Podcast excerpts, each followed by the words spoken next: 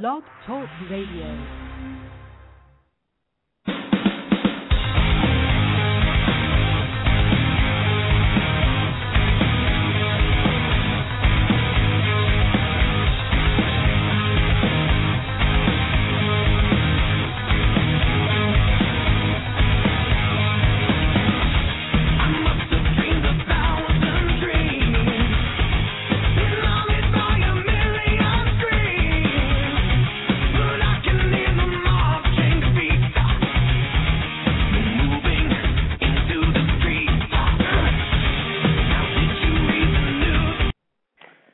Afternoon, Blog Talk listeners, Cyberstation USA Radio Network. Chuck Morse. Chuck Morse speaks Monday through Friday, 1 to 2 p.m. Eastern Standard Time, right here, out emanating out of Boston, Massachusetts, in the catbird seat, the eye of the storm, apparently, as we are told by our meteorologists here that we are heading into what they're calling at this point the worst storm in the century. I don't know if that's true. Um, it's there's been a lot of media coverage and reminiscing, if you will, uh, with regard to the great blizzard of 1978. Uh, I was around in Boston at that time. I, I could recount my stories, but I'm not going to bore the listener with that. Um, it's just, uh, but but the weather's starting to pick up here. Uh, I don't know if it's going to be that big a storm. They now say that it's um, supposed to really the big stuff is supposed to fall and the blizzard conditions are supposed to develop overnight and then into tomorrow. So um, we'll have to see what happens. Meanwhile, we're waiting for the arrival of my good friend Dr. Samuel L. Blumenfeld. Sam is the author of the NEA Trojan Horse in American Education, The Whole Language OBE Fraud, and many other excellent tomes. Um, I don't see Sam showing up here on the on the uh, mixing board right now, so I don't know if um, Sam will be with us or not. He's um, usually a pretty reliable fellow, but uh, there's been some scheduling issues lately. Uh, while we wait for Sam, I should mention a couple of program notes. Uh, starting next week, my program will be switching time, and will be live every day from 10 till noon, or at least from 10 till 11, until I build up some steam, and then go all all whole hog both hours. And um, that is in preparation for the national syndication, which starts Friday, March 1st, and when this program at that time will be picked up by the IRN USA Radio Network. So uh, I'm looking forward to that. I'm kind of taking it easy this month as I prepare for that.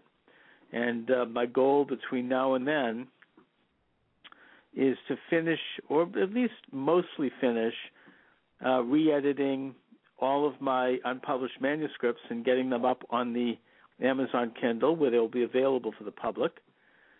And also uh, finding sponsors for the show, uh, which is uh, always a very difficult but necessary endeavor for anyone who broadcasts, whether they be working as a salaried employee or whether they're like me, where it's essentially their own business.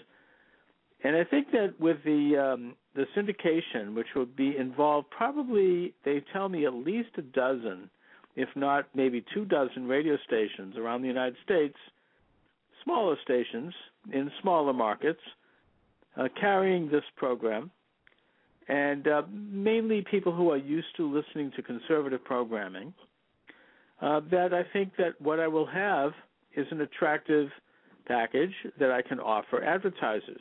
So, if you, the listener, are a potential advertiser, what I offer you is a spot, what I call a sponsored hour. It's going to be a two-hour a day program, five days a week.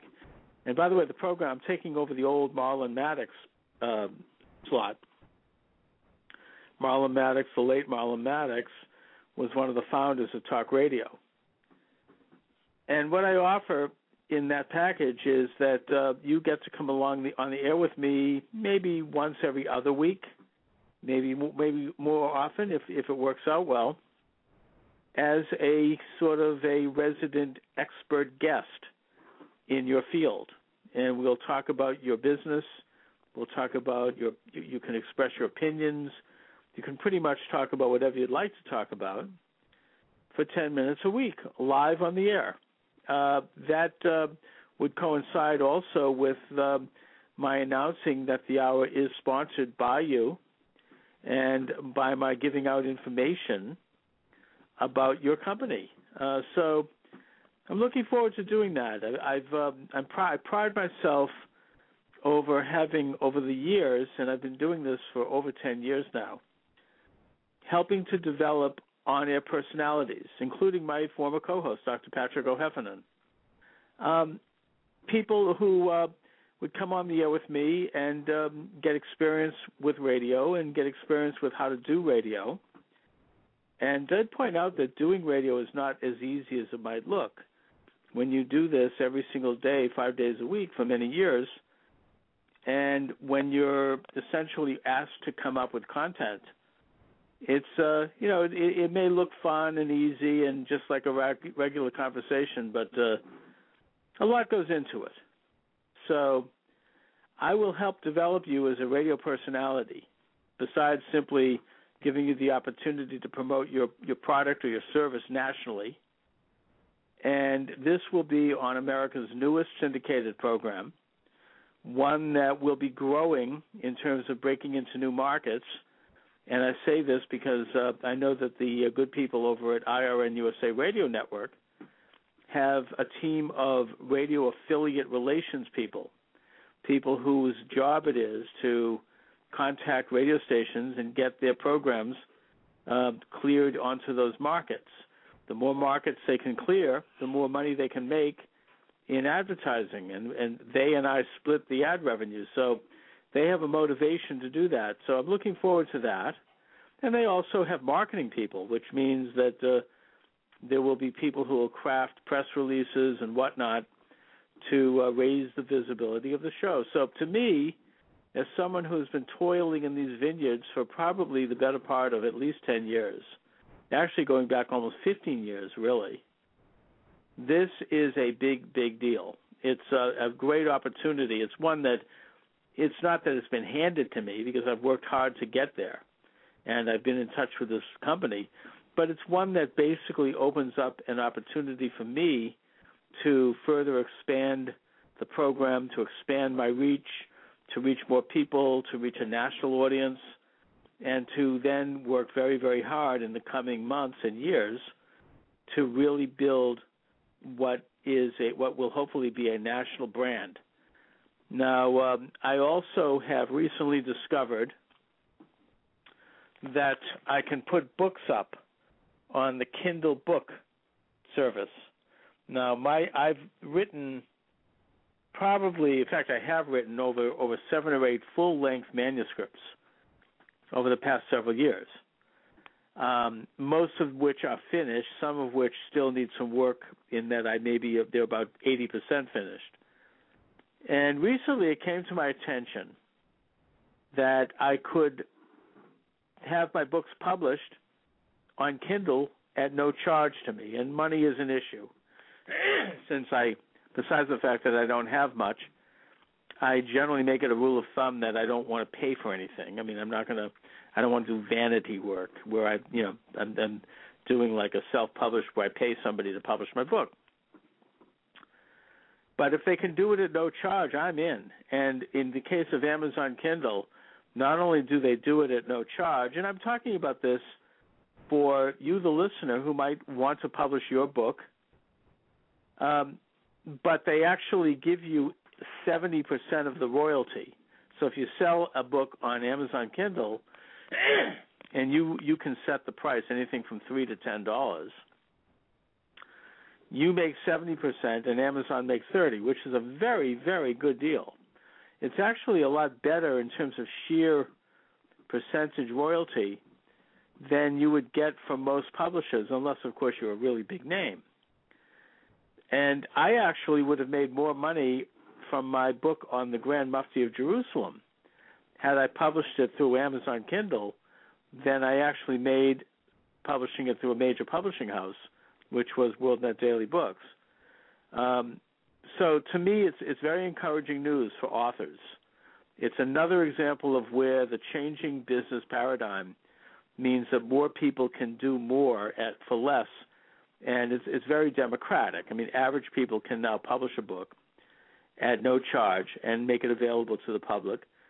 In the same way, I suppose that Blog Talk Radio, at a very minimal charge, allows people to go on the radio and have their own talk show uh, at no charge. And then, of, co- of course, blogs are there. They're free also. I do a blogger, which means that I can write blogs and have them published and distributed.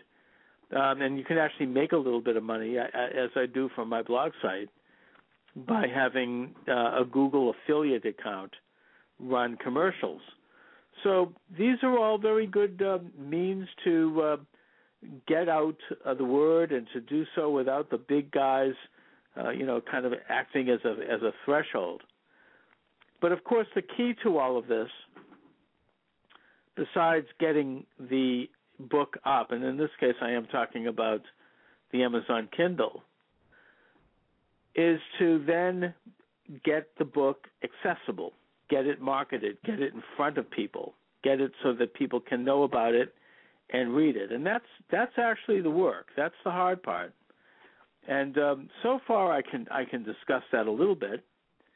Um, what I've done, and a lot of this is again, it's all free. I will not pay. I'm not going to pay a publicist. I'm not going to pay a PR person. I'm going to do it myself somehow. Um, what you do is first you start with your own social network Facebook, Twitter, LinkedIn, which I love. LinkedIn is an excellent site. You build up the number of friends you have on these sites. I probably have between two and three thousand friends on Facebook, and I'm I'm building that all the time. Although don't try to do too too quickly because Facebook will shut you down. I mean, I've been suspended a few times, uh, or just told to slow down. Uh, LinkedIn also, I have well over 2,000 friends. Twitter, I probably have about maybe 600 friends at this point. And you use these vehicles to promote the book. You have your book up on Kindle. Kindle gives you a very nice page with a graphic, with a picture of the book, and a description of the book. If you can arrange to get reviews, that's great. If you have friends who will review the book, the more the merrier.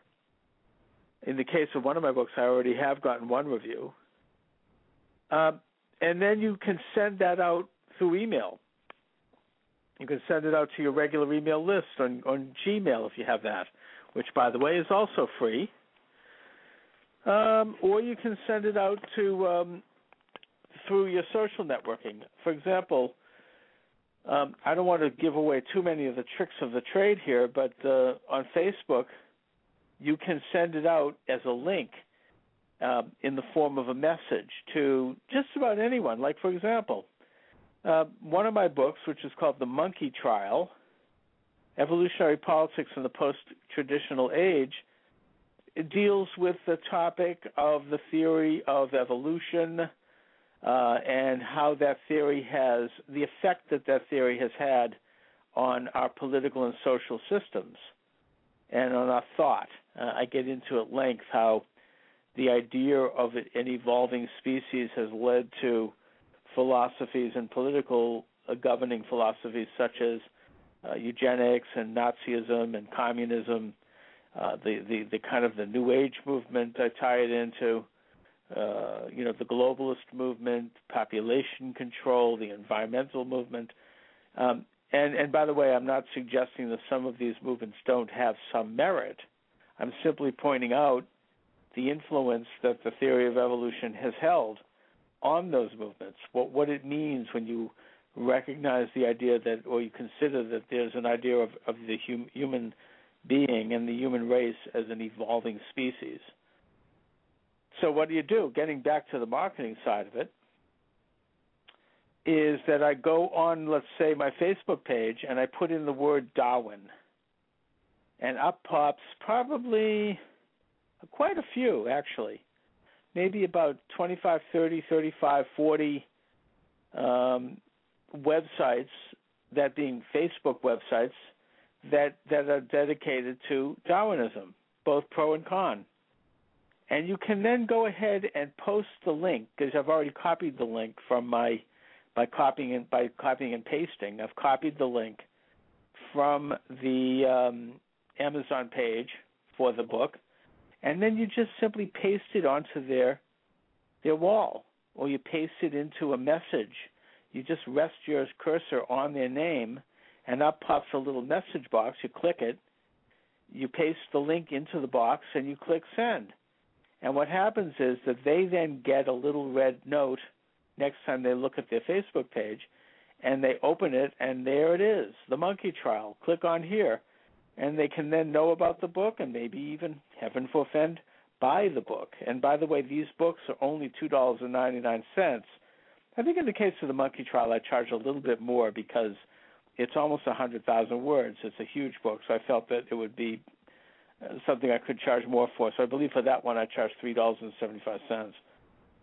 But uh, if they buy it, and I've already had people starting to buy them, you can make some real money.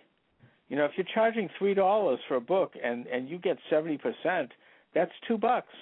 That means you get two bucks every time someone buys a book. So if you sell if you sell um, a um, hundred books, that's two hundred bucks. If you sell a thousand, you do the math. You sell a thousand books, that's two thousand bucks. Sell ten thousand books, that's twenty thousand bucks. And so, yeah, I mean, I start out by promoting it through my social network. And again, with with Facebook, you have to be careful not to go too far overboard because they will shut you down. But I, I post it up on people's walls. I send it out as a message to people that I think might be friendly. To people that I think will not be friendly, I might not post it on their wall because they might report you. But you can still send them a little message, and you know there's a certain amount of, I guess you might say, satisfaction in doing that. And um, I've been doing this by the thousands on Facebook. On Twitter, you can send it out. You have to shorten it, but you can send it out as a tweet, not only by placing it on your own Twitter page, which is something that probably gets lost. And I know less about Twitter. I'm not a big Twitter fan, but you can go to your list of people who subscribe to your page and send them out a very short little tweet directly, which will show up on their Twitter page, simply giving them a link to the book. New book, here it is. Boom. Off it goes. Now, as far as LinkedIn is concerned, LinkedIn is a service that I've been using much more for professional purposes. I, have I've been using that to make business contacts. But I also have people on there that I know personally. I have people on there, and when I say people, I mean my list of friends, some of whom actually do not like me very much, but they just link with me, mainly to find out what I'm doing.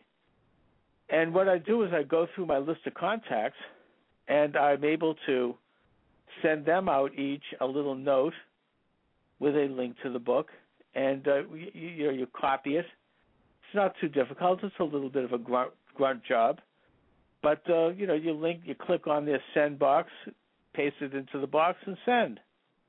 And thus, you have, in this case, 2,000 people, one at a time, getting my uh, link to the book. And there are ways to do that in a streamlined manner too. I mean, there's a LinkedIn has a facility where you can go to an inbox and send it out to about you know 30, 40, 50 people at a batch and you could click on a little box at the bottom which says that uh, the recipient doesn't necessarily have to see all the other people that are getting it. So uh, I recommend you do that so they don't get this big gigantic email with all these other names on it.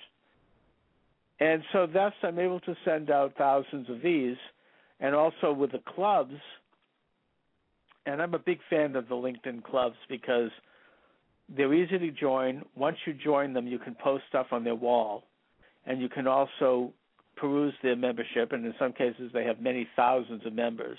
And all of this is free, by the way. You post up a uh, a link to the book on the wall of the club, and you are allowed to join. I think up to 40 clubs. I'm pretty well maxed out on that. Maybe 30.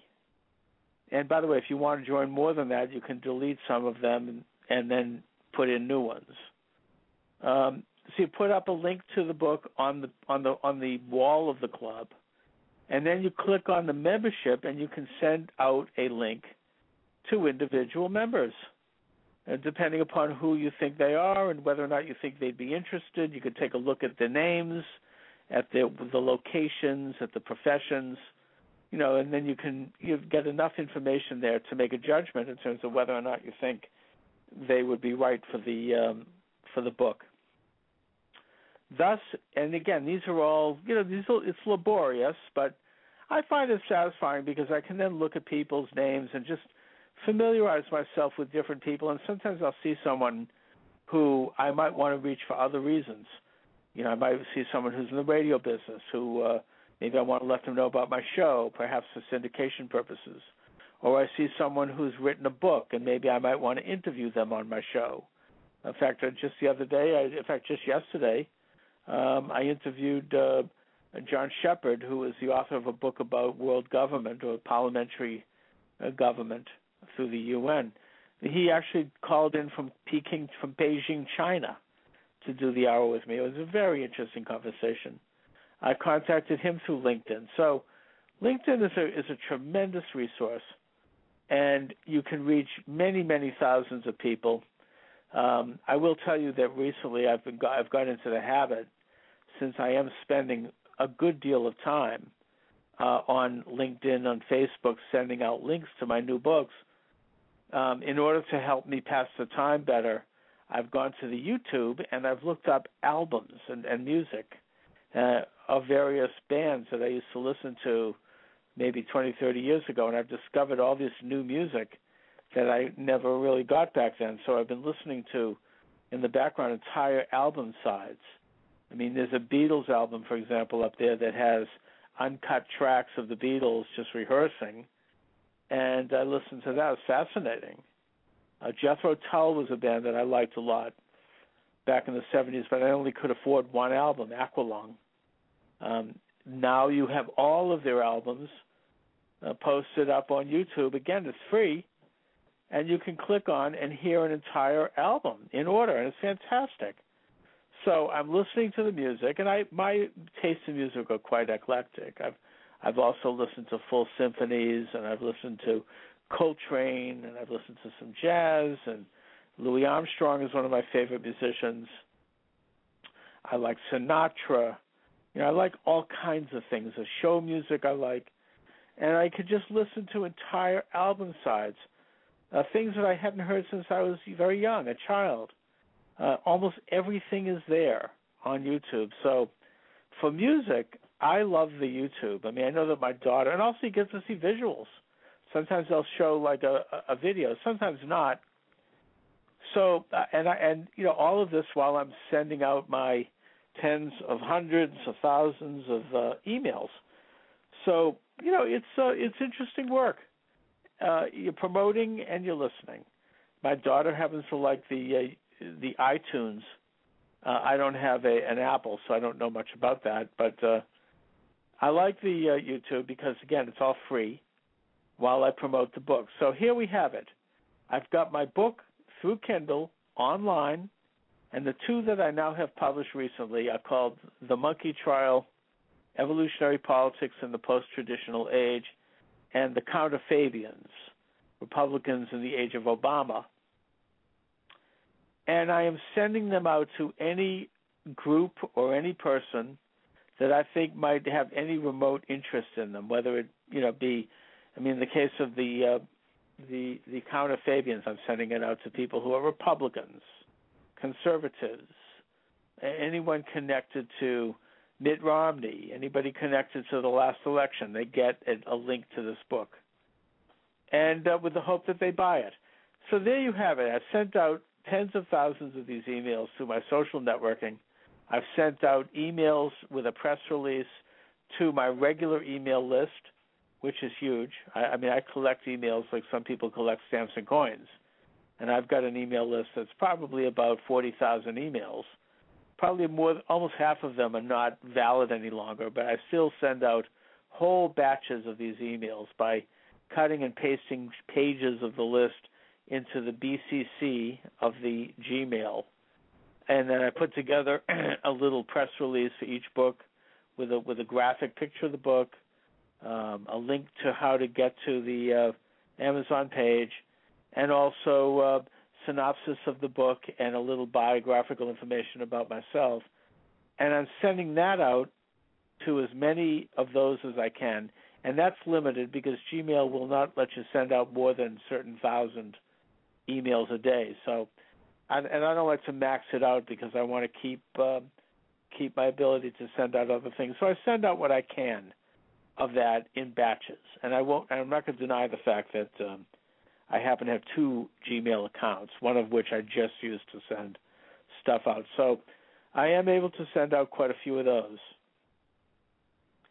And then once that's all said and done, then I'm able to take the next step, which is to try to get myself booked on radio shows, try to get myself written reviews. Those things are a little bit more difficult, a little bit more tricky, but um, what I have lists of people who do that, and um, a lot of that information is available on uh, LinkedIn and Facebook. People, talk show hosts, will have their own pages. Their producers have pages.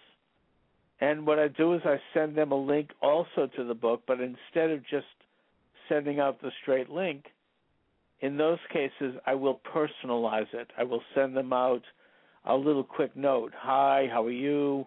This is Chuck Morse, fellow talk show host. Um, would you would you consider having me on? Obviously, I'd like to get interviews right now.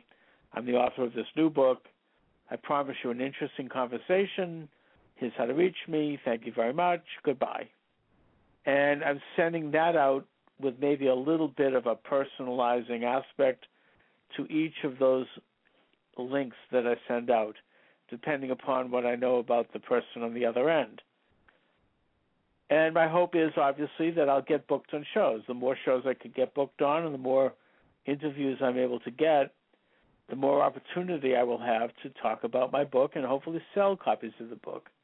Course, an, an ancillary aspect to that is that in this day and age, if you do an interview on someone's show, more likely than not, they're going to have a podcast of that interview. And they can send you that, or you can take that off of their website, and then you start sending that around. Chuck has appeared on so and so's show. Here's a podcast of the interview.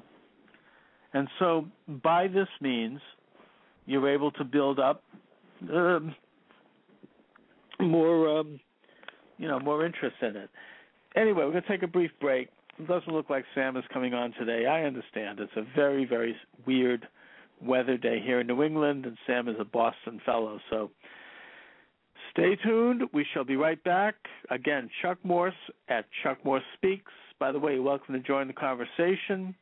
347 327 9849 is the number. 347 327 9849. Please stay tuned.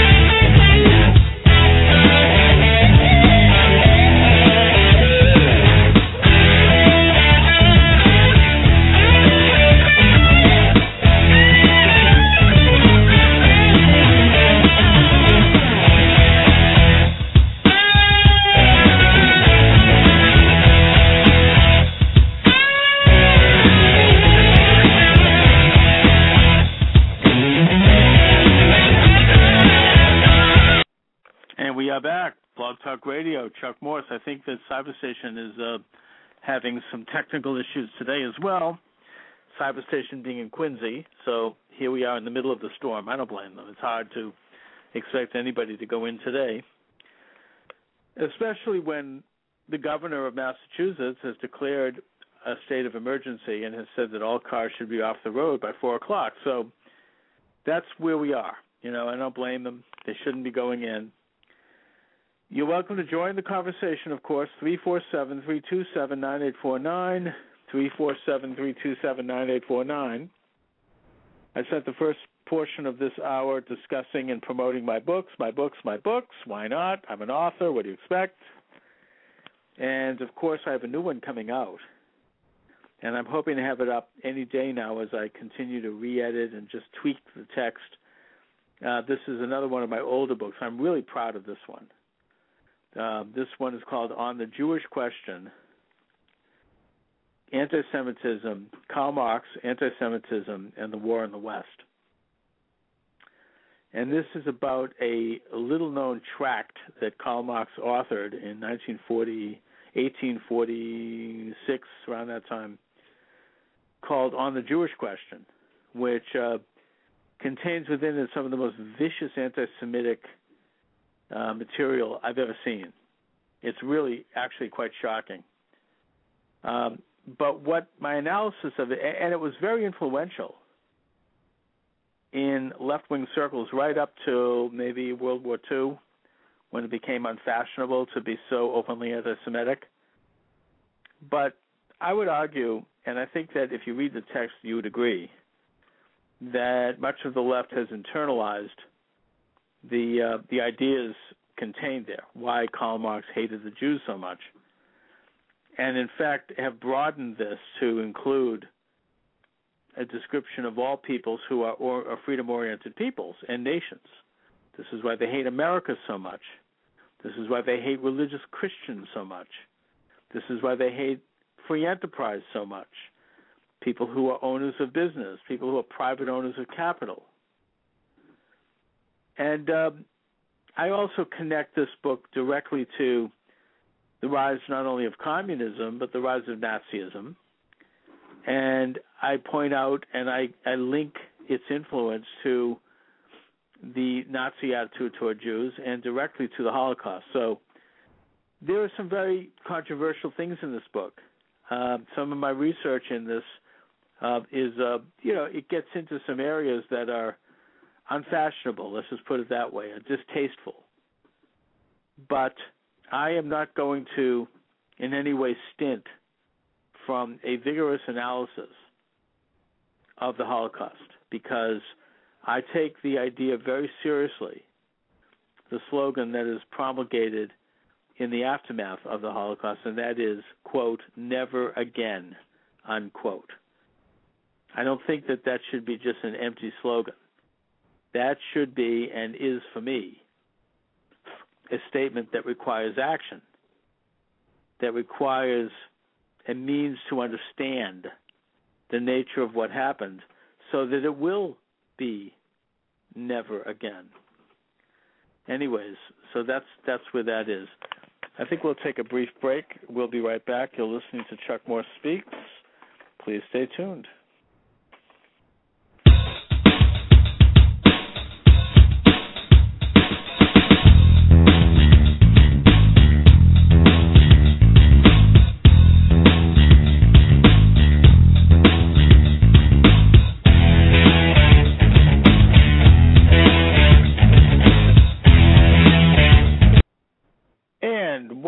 Happening in the news this afternoon, eh?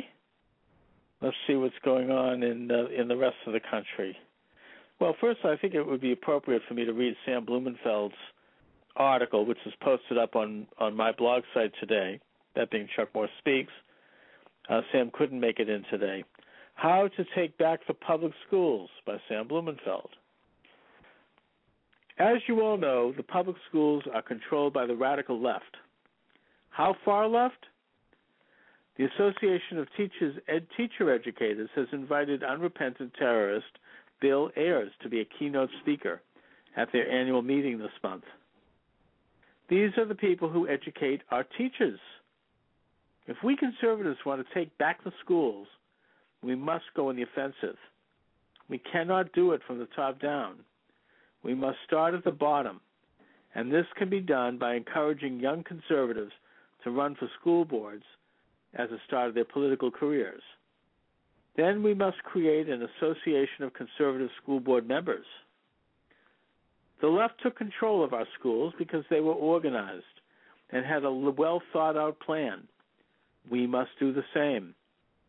Some years ago, when I was on a speaking tour in Montana, I met a conservative individual who had just been elected to the local school board, but he had no idea what to do as a board member. Had there been an association of conservative school board members with an agenda, he would have known what to do.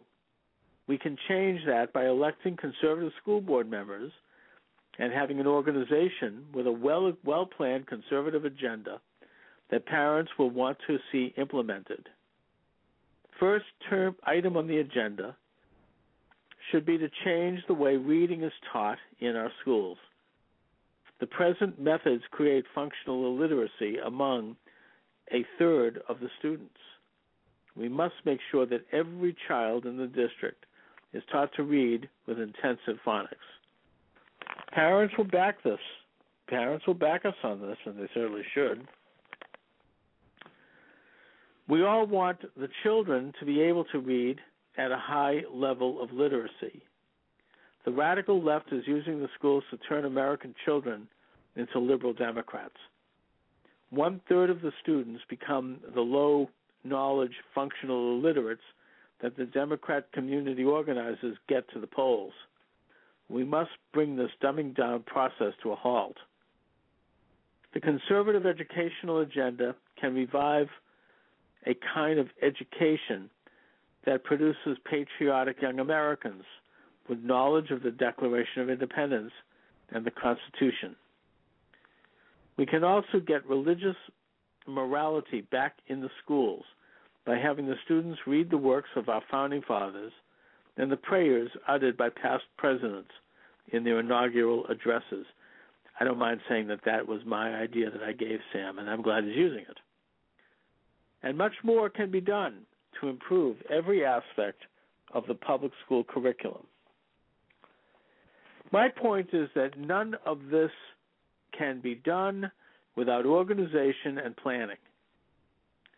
I hope that there are enough young conservatives willing to run for school boards and willing to work with others in a concerted effort to fight the radical left who are molding the minds of American children. It can be done if we will if we will it to be done. We cannot take back the schools from the top down, but we can begin working at the early level school board educate elections. Local taxpayers finance these schools and still have the right to elect school committee members.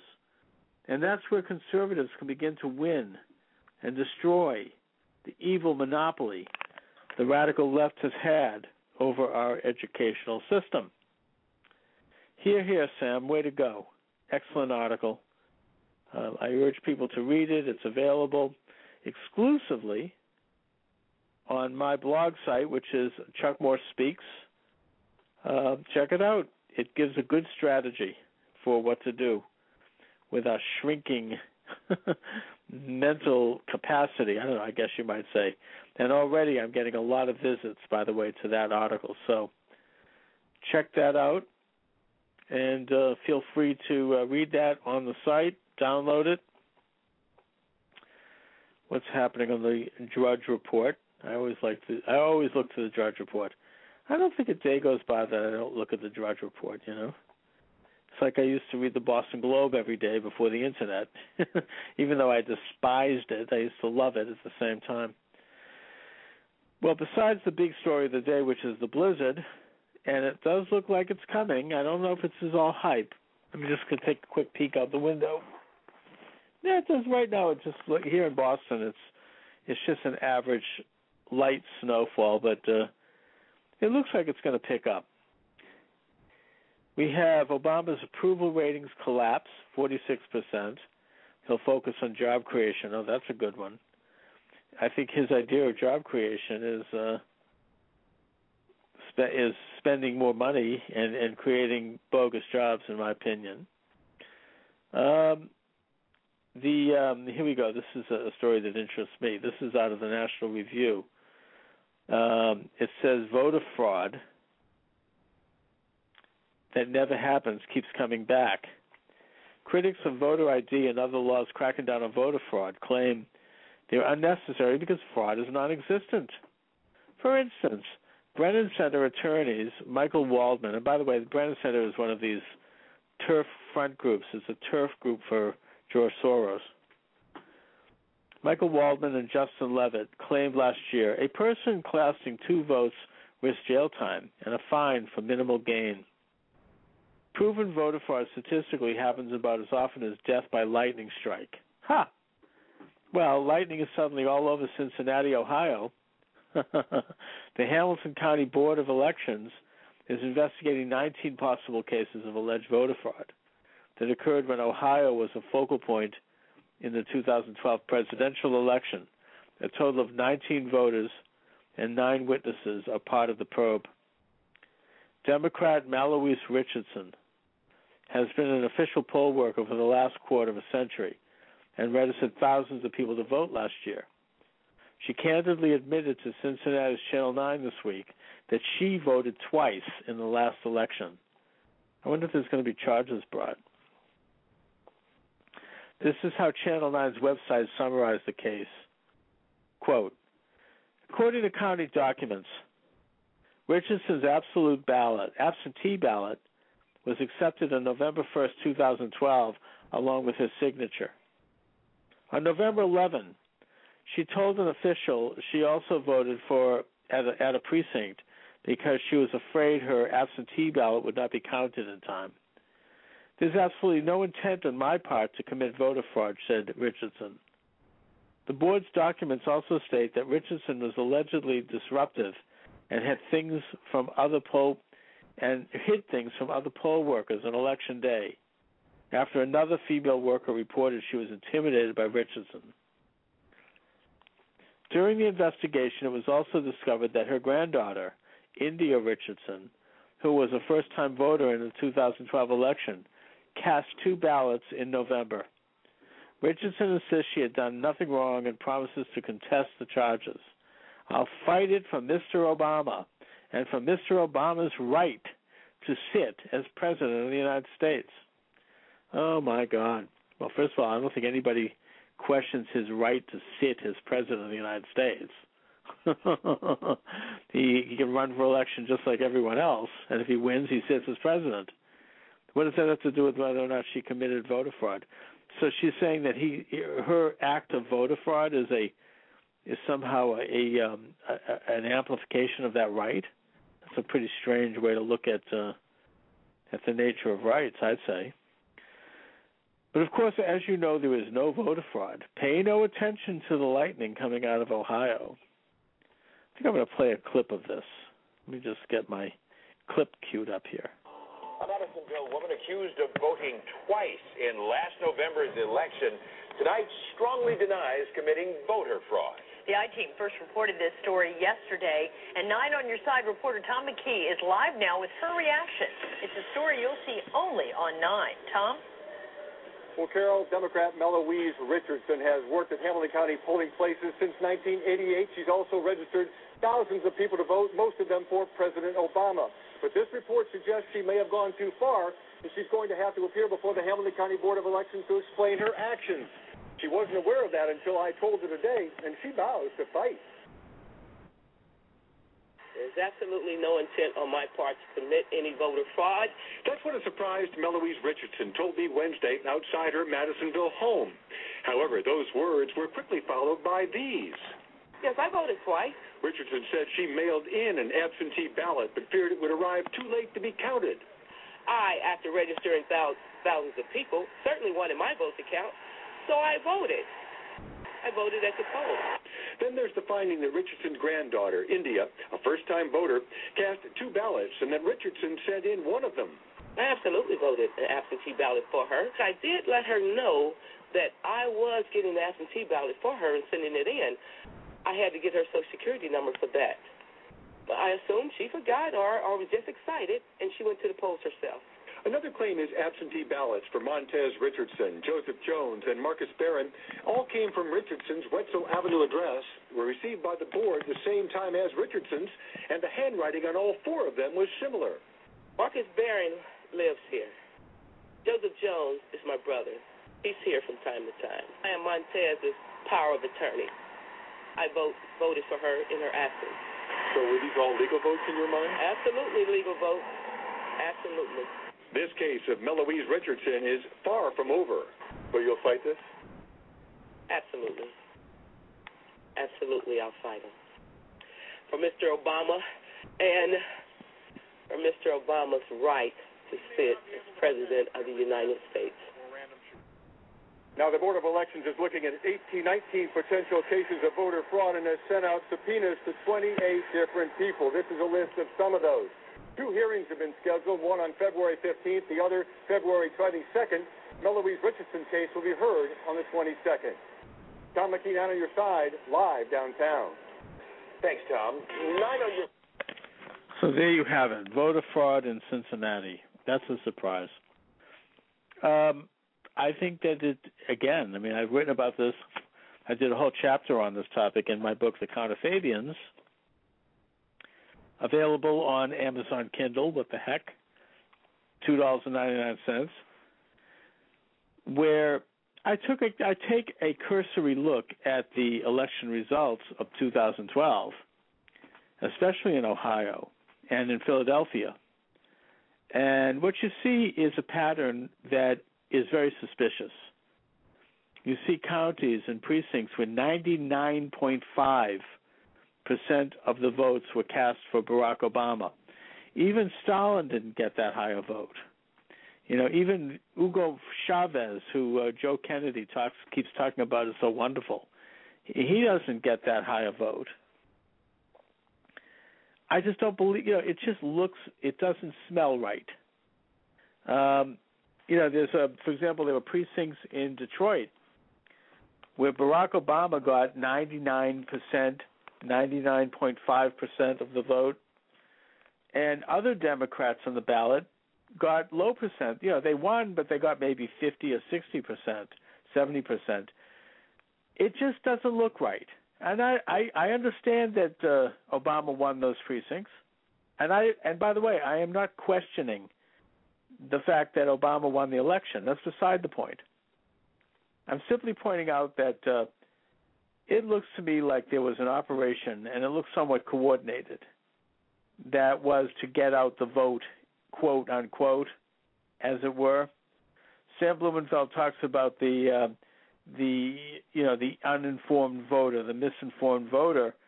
Uh, the, the you know we have to remember that Barack Obama started his career as a as a, as a community organizer for Acorn, and um, they were using people who are on welfare, people who have an interest in maintaining that welfare. And I don't blame them, I blame the system. And coordinating them and getting them out to vote. And of course, they vote for the party that they think is going to continue their welfare benefits, the Democratic Party. Now, that's okay. That's getting out your vote. But even though I find it distasteful because they are receiving public assistance after all. But nevertheless, they have a right to do it. I don't dispute that right. But when you have a situation where you know you have people voting twice, and this woman admitting this, um, and very very righteous about it. Oh yes, well Barack Obama has the right to sit as president. No kidding. No one's saying he doesn't. It's, it's his. I mean, he's he's been certified as a candidate. He has the right to sit why does that mean? I mean, if I said that George Bush has a right to sit as president, does that mean I can go out and vote for him five times? I mean, it's absurd. I would argue that this is a systemic problem. I make this case in my book. I put in suggestions in terms of how to overcome it, very concrete suggestions, suggestions that come from my own experience as a candidate myself I talk about how to get votes out, how to work toward developing honest voter rolls, um, and and I hope that people read that. You know, you can order the book Counterfabians, Republicans in the Age of Obama, uh, from the uh, from the website, you know, from the uh, Kindle site. In fact, I think I might even do a piece on, on this uh, topic coming out of Cincinnati, just to amplify the fact that uh, this book this book covers it. Um, and I urge people to to start coordinating a means to to get at this problem. Um, it is a big one. You know, this isn't something that uh, that that that is minor. I mean, the, the the very act of voting is the very essence of, of our democracy.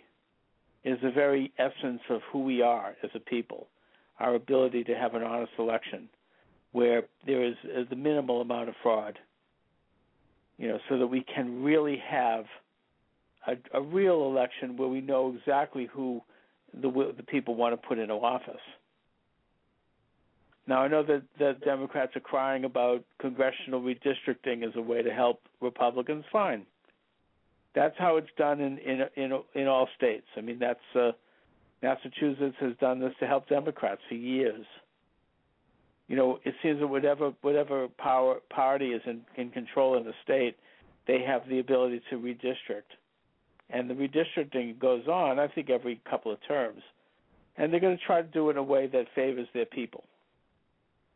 But that's not fraud, that's the system. There's nothing illegal about that.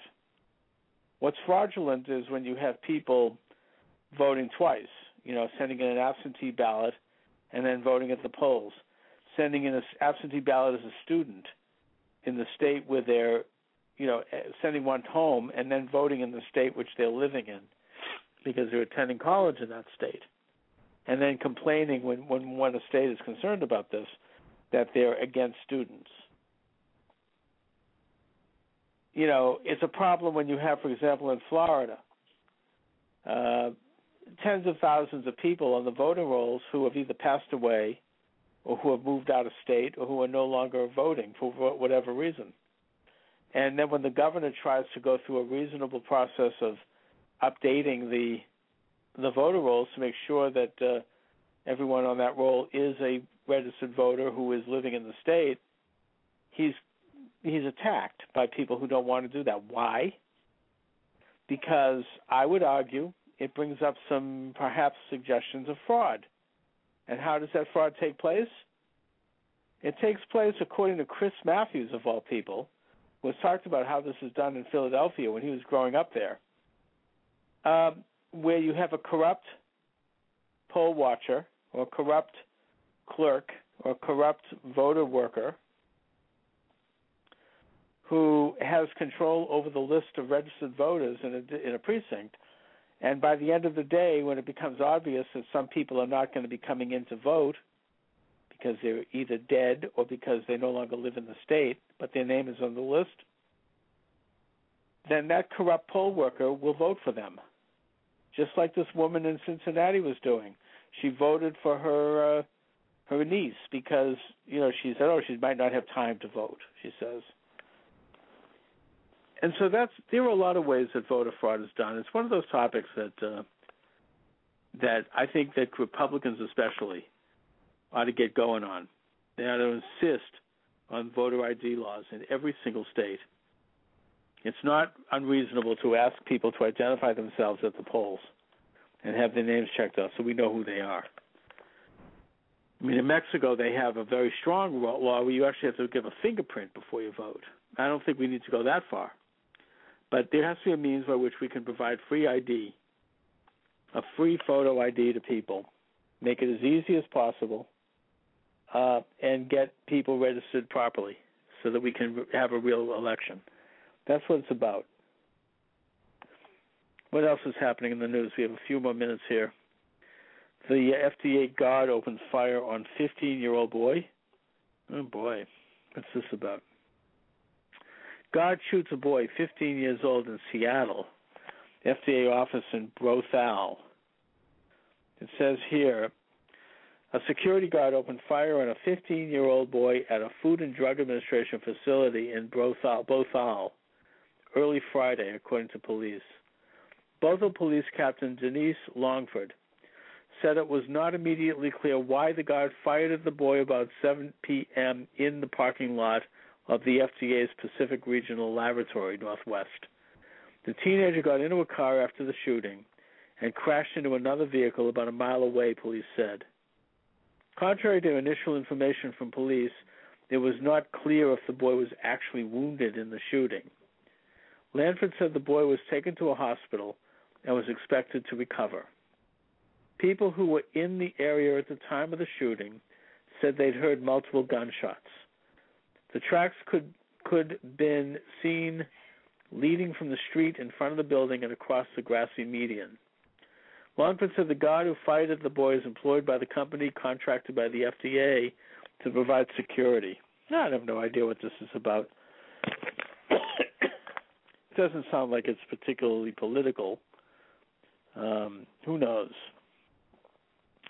Anyway, we're reaching toward the end of the program, so I just want to urge people who are living in in the in the eye of the storm or in the path of the storm to um, at least if you're in Massachusetts to get off the roads by four o'clock. It's now almost two o'clock, so you get two more hours to go out and do any last minute shopping you might want to do.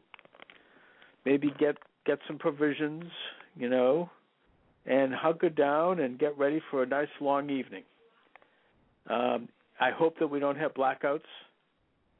Um, it's not a bad idea to stock up on some extra batteries. Uh, you know, because uh, you want to have power for for uh, radios or whatnot. Um, and it's not a bad idea to have some extra things like uh, like bread and peanut butter and whatnot. You know, food that doesn't have to have a lot of preparation and uh, hopefully we won't lose all of our electricity. I mean, I, I'm I, my plans are basically to to sit back and finish my my manuscript um, and get it posted up on Amazon Kindle. That being on the Jewish question, anti Karl Marx, anti-Semitism, and the war in the West. I'm looking forward to doing that, getting that done, and getting it up there. So, have a relaxing weekend stay in, stay warm, stay safe. Uh, you know, make sure you know who, where everyone is. That you, you, you know, all of your loved ones and your family members and friends and neighbors. Um, because it really could be a major storm. I, I don't know if it will or not. Who knows? Maybe a dud. Maybe there'll be nothing. I don't know. We'll see. But uh, indications are that it's going to be a pretty big one. Let me just take a quick peek. Is there a tra- is there a uh, governor has banned travel? Offenders face fines.